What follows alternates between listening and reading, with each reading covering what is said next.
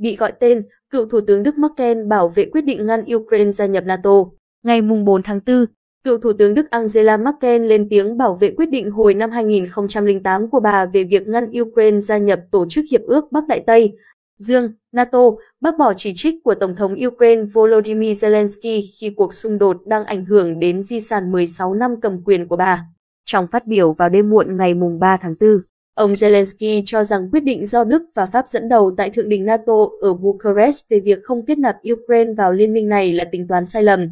Tôi mời bà Merkel và ông Nicolas Sarkozy, cựu Tổng thống Pháp, đến Bucha để thấy chính sách sau 14 năm dẫn đến điều gì, ông Zelensky nói. Sau khi phát hiện vài trăm thi thể thường dân ở Bucha, một thị trấn ngoại ô Kiev, Ukraine cáo buộc quân Nga phạm tội ác chiến tranh. Moscow đã bác bỏ cáo buộc này, cho rằng đó là hành động khiêu khích. Tổng thống Ukraine cũng cho rằng các lãnh đạo châu Âu đã cố gắng xoa dịu Nga bằng lập trường phản đối Ukraine. Trong một tuyên bố ngắn do người phát ngôn đưa ra, bà Merkel nói rằng bà giữ nguyên quyết định đưa ra tại Thượng đỉnh NATO năm 2008 ở Bucharest. Đức khi đó cho rằng còn quá sớm để Ukraine gia nhập NATO vào năm 2008 vì các điều kiện chính trị của nước này chưa đáp ứng được yêu cầu. Bà Merkel, người đã nghỉ hưu từ năm ngoái sau 4 nhiệm kỳ thủ tướng liên tiếp, từng được ca ngợi như một nhà lãnh đạo của thế giới tự do. Tuy nhiên, những người chỉ trích hiện nay cho rằng việc Nga mở chiến dịch quân sự ở Ukraine phơi bày những sai lầm trong di sản của bà, đẩy Đức nói riêng và châu Âu nói chung vào tình thế dễ bị tổn thương vì những chính sách mềm mỏng với Nga.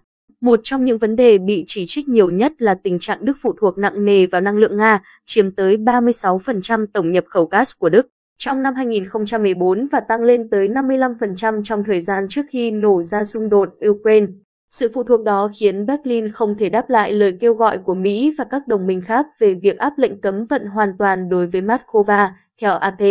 Ngày 4 tháng 4, Tổng thống Đức Frank-Walter Steinmeier, người từng lại ngoại trưởng thời chính quyền Merkel, thừa nhận rằng ông đã phạm sai lầm khi thúc đẩy dự án dòng chảy phương Bắc 2, một tuyến đường ống gây tranh cãi nhằm tăng gấp đôi nhập khẩu khí đốt từ Nga. Mỹ và nhiều nước thành viên Liên minh châu Âu như Ba Lan cực lực phản đối dự án trị giá 12 tỷ USD này, vì sẽ khiến tuyến đường ống đi qua Ukraine bị bỏ qua. Sau nhiều tranh cãi, Đức cuối cùng đã đình chỉ cấp phép cho dự án hoạt động sau khi Nga mở chiến dịch quân sự ở Ukraine. Tuy nhiên, ông Gerhard Roder, người tiền nhiệm của bà Merkel, từ chối từ bỏ vị trí chủ chốt trong hai tập đoàn năng lượng Nga là Rosneft và Gazprom.